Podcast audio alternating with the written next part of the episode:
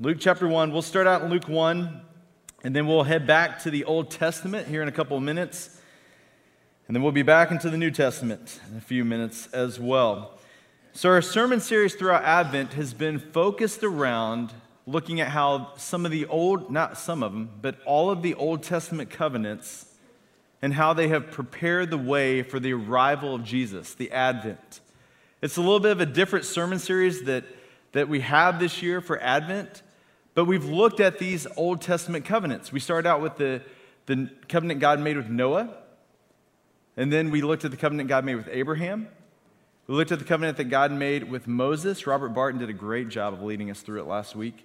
And now today we look at the final covenant that God made back in the Old Testament, but how these Old Testament covenants were all steps in preparation for the arrival of Jesus, the arrival of this moment here in Luke chapter 1, starting down in verse 31. Let's look at this together. A familiar story in the church when we think about the arrival of Jesus. This is what the angel said to Mary. And behold, you will conceive in your womb and bear a son, and you shall call him, or call his name, Jesus. He will be great and will be called the Son of the Most High. And the Lord will give to him, here's the key part, the throne of his father David. And he will reign over the house of Jacob forever. In his kingdom there will be no end.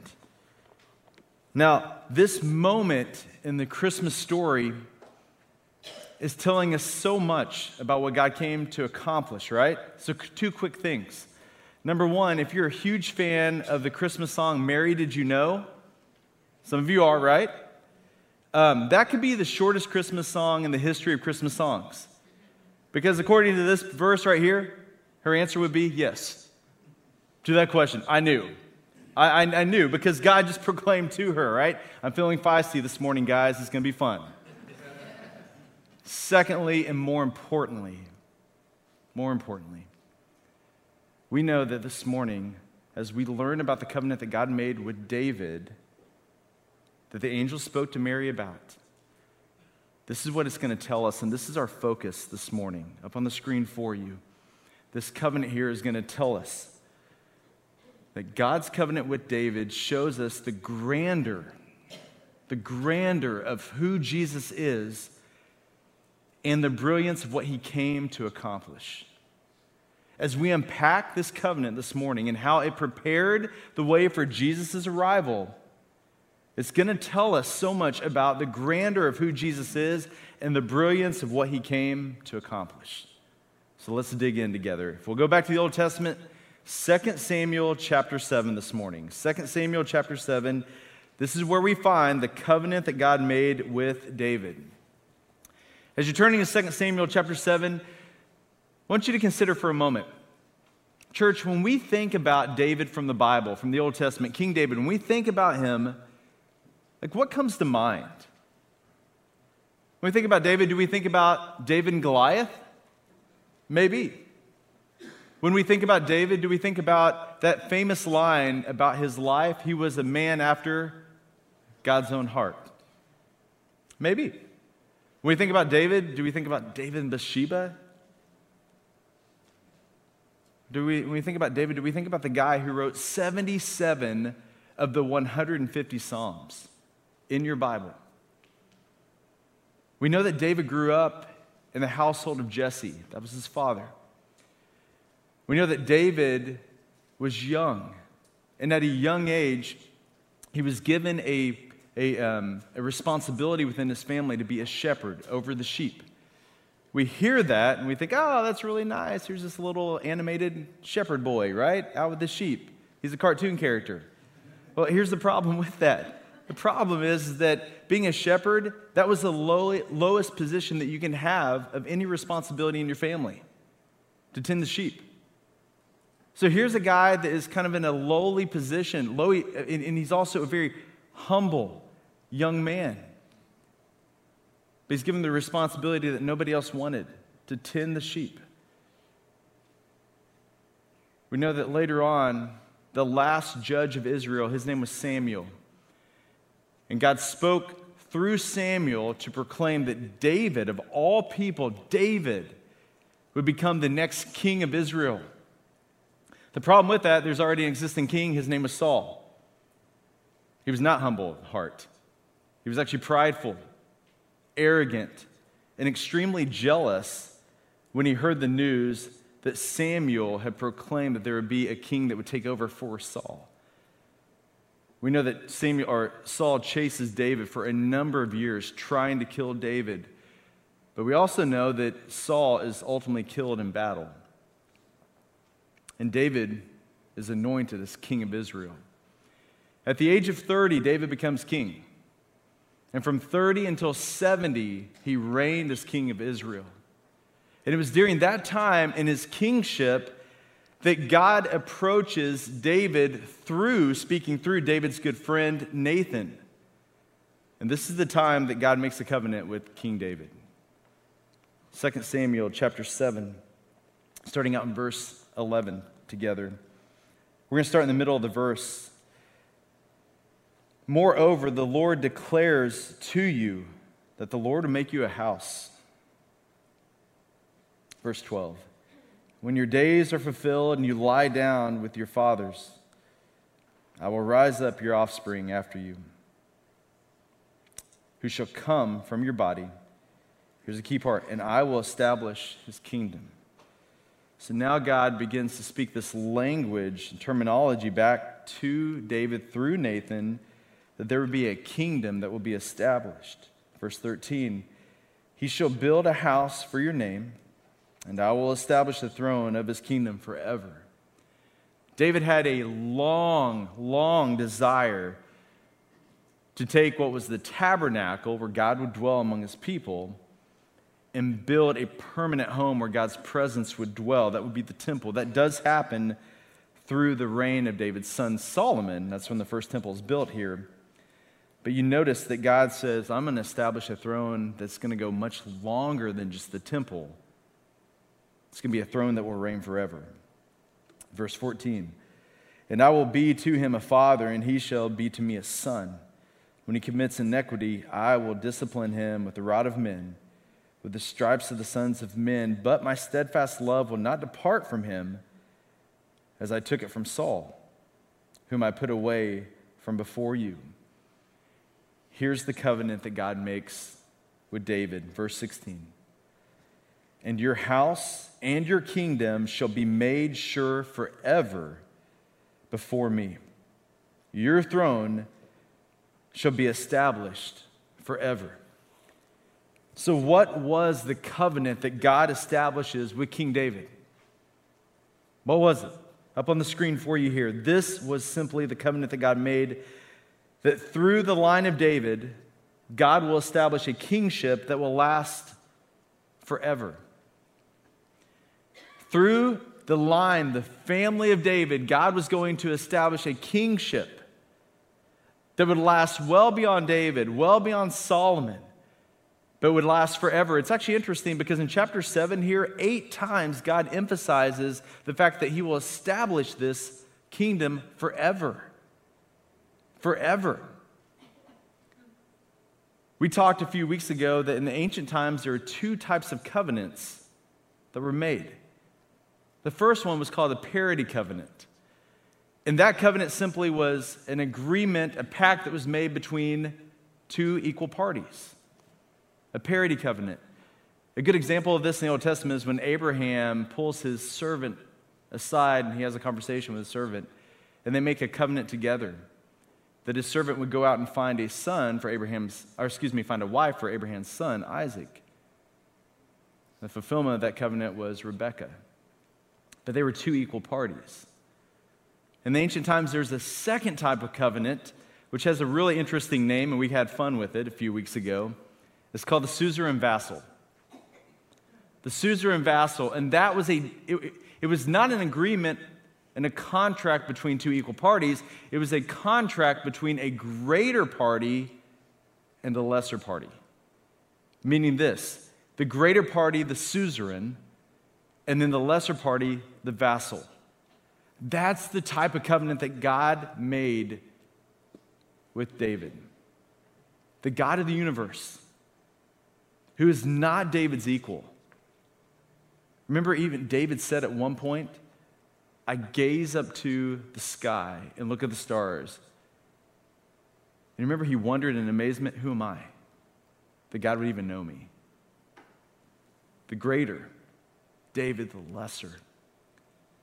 That weight settled in with David throughout his lifetime. Once he heard that God made a covenant with him, the greater made a covenant with me that he would actually establish a kingdom through my family, not just for a few generations, but actually forever. Like that began to set in. That had some bite, that had some teeth for David.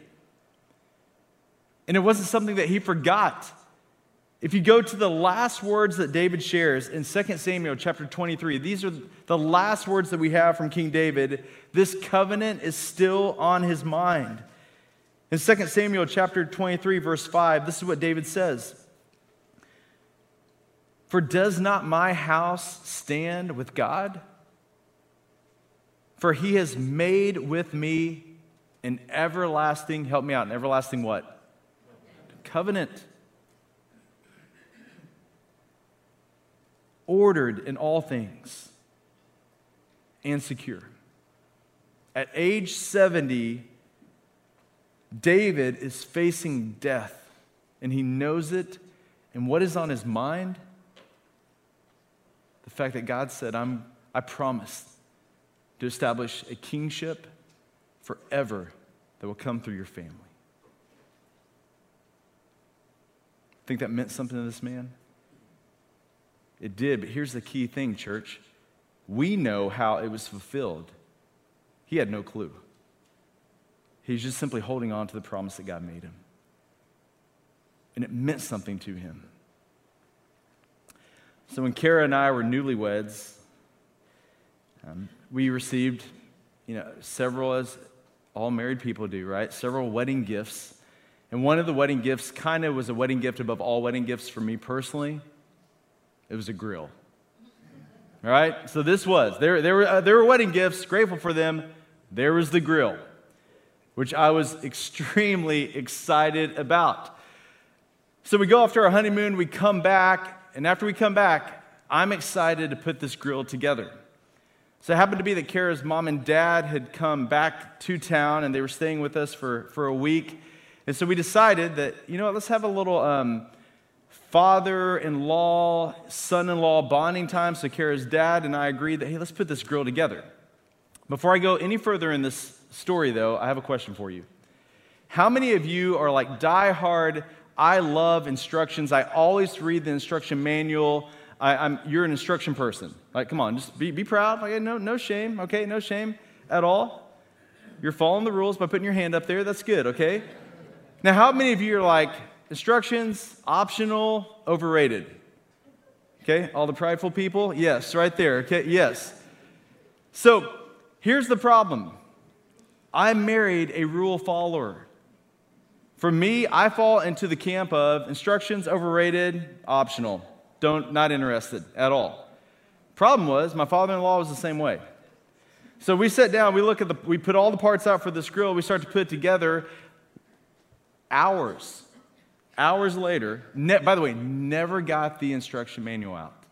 Never even looked at it. Hours later, we came to the conclusion, two grown men came to the conclusion that the grill company shorted us some parts, and the grill company gave us some extra parts that we actually don't need.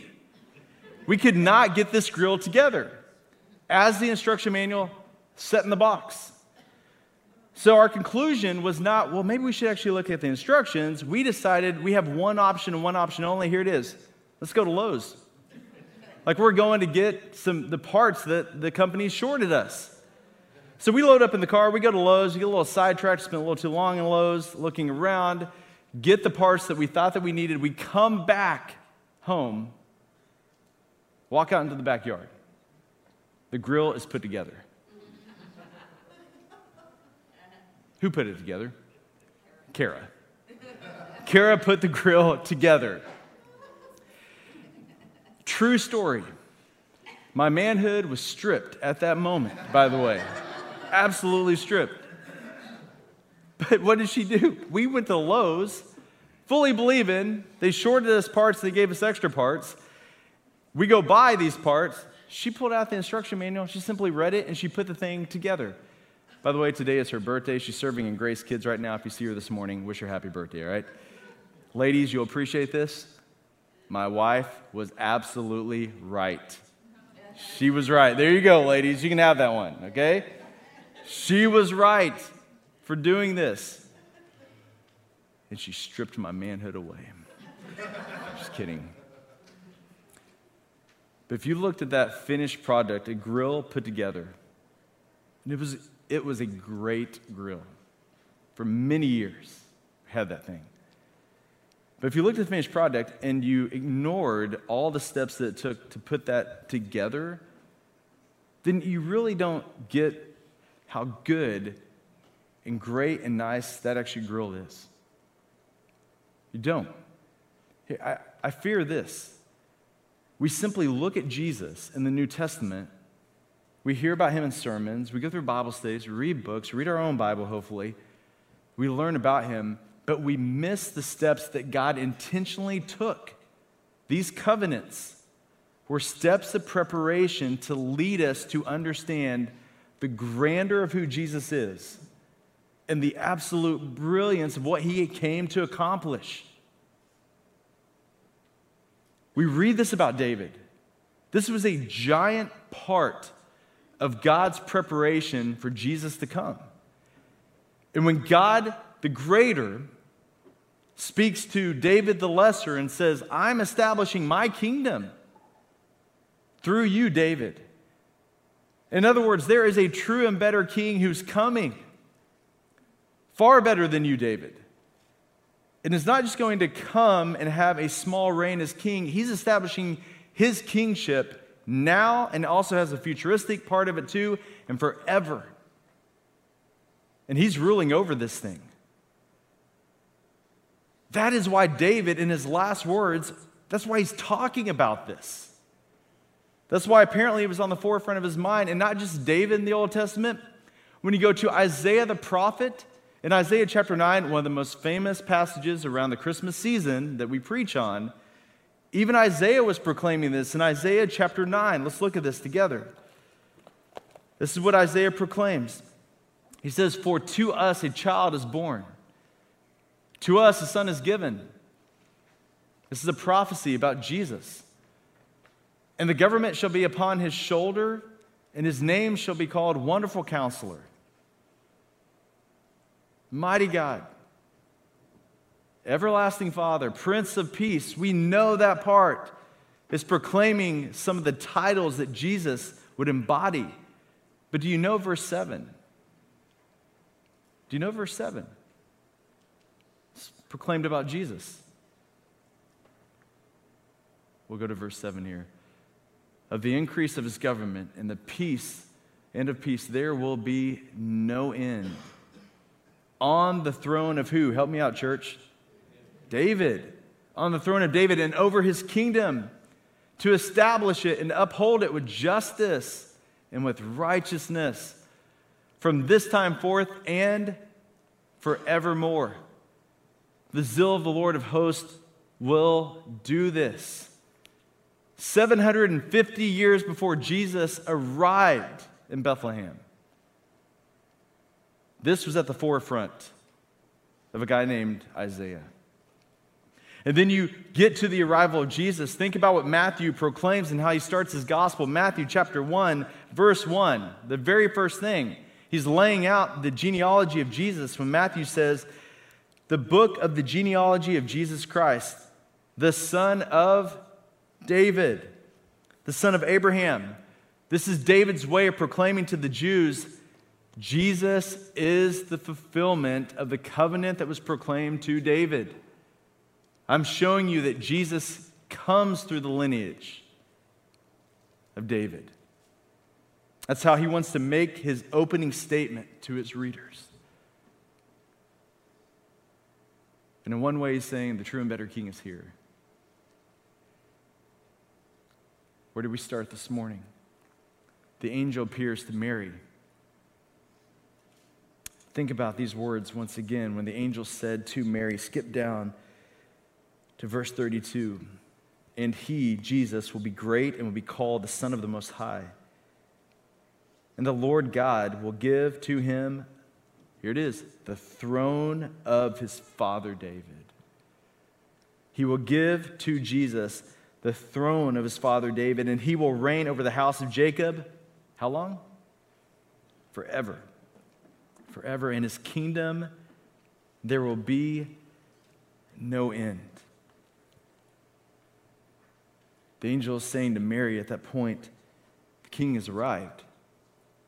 Mary, the one that God proclaimed to David, you're pregnant with him. The fulfillment of that covenant with David that God made with David. You're carrying this baby right now in your womb. And Jesus has a lot to say about the fact that he is the king, the fulfillment of this covenant, and that he is known as a king, that he is here and he has established his kingdom. He will come back to fully establish it as well. But you think about Matthew chapter 6 that he proclaimed, Seek first the kingdom. This is a priority for him to be king. It's a priority in his, in his life, it's a priority in our lives as well as believers. It should be. He proclaimed in Matthew chapter 13 a number of parables that teach us about his kingdom, what his kingdom's about, but it also teaches much about him as a king.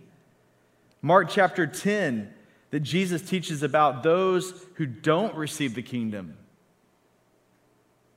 and what they forfeit in their life by not receiving the kingdom that he came to extend. And then you get to Matt, or Revelation chapter 19, you get to the end of things, and what is proclaimed about Jesus? He is the King of Kings. It's his title. So, what does all this mean? From David's covenant all the way to Jesus being known as King of Kings, what does that mean? It means this the king is here. It means that the king has established his kingship here. It means that one day he will come back and fully establish his kingship and kingdom for all of eternity. It means that he completely and perfectly fulfills the covenant, the promise that was made to David. So I have one question, church. One question for us to ponder on today. One question that I think we need to wrestle with. Here's the question You may know Jesus as a Savior, and praise God if you do. But do you know Jesus as a King? You may know him as a Savior.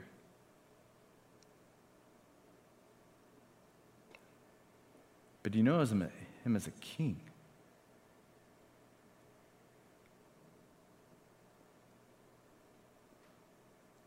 Everything that was just proclaimed through the word before to us as a church is proclaiming him as a king. Do you know him as a king? Because here's my fear my fear as we live in the buckle of the Bible Belt of East Texas.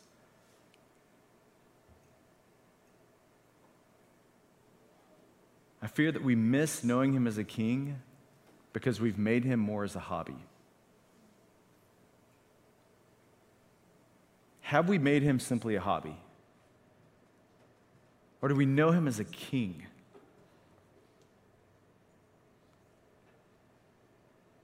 Think about your hobbies. Hobbies are good, but they're not everything. When it comes to a season for a hobby, we get real excited about it, and then that season ends, and we put it on the shelf. Jesus is a king, he's not a hobby. He's not somebody that we just get really excited about for a season of our life and then we just kind of put him on the shelf. And then when we enter into really hard times in life, we try to pull him off the shelf because we really need him at that point. He's a king, he's not a hobby. He's your king, he's my king. His desire is not to be known as a hobby in our lives. We should never treat him as that. He is the king of all kings. He is not a hobby. He's the king of everything. He's not a hobby. The last thing that you and I need in life and death is not a hobby. We need a king. We need a king. That Jesus the King conquered our sin, our complete brokenness. Everything that is wrong within us, He conquered that. He's not a hobby. He has offered us redemption. Like, how beautiful is redemption? How good and sweet and profound is redemption in Christ? King Jesus accomplished that. He's not a hobby. He's invited you and I into his life to have life now, but have life eternal as well. He's not a hobby. He's given you righteousness in an unrighteous world. That's what King Jesus gives you. He's not a hobby, He is the gospel, the good news. He's not a hobby. And as we celebrate Christmas and Advent, we light these candles. I just want to proclaim that he, King Jesus is the ultimate giver of joy the ultimate giver of peace, the ultimate giver of hope, the ultimate giver of love. He's not a hobby. He is not a hobby. He is not a hobby. He is king. Church, praise God that he's king.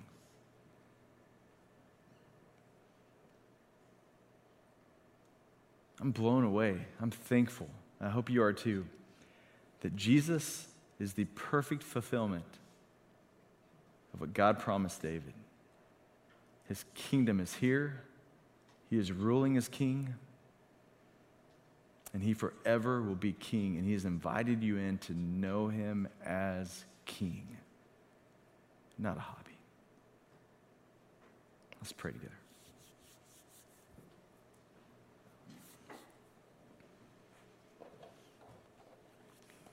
Church, let's take some time just to spend with the King, King Jesus.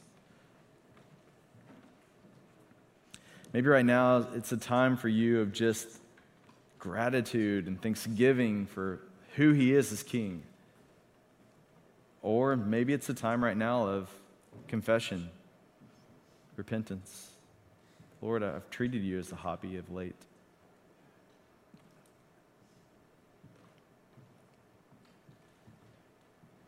Spend some time with Him. And if you don't know Him as Savior or as King, as always, we would love to start a conversation with you and talk more about this after the service. You can approach any of us here. Spend some time with the King.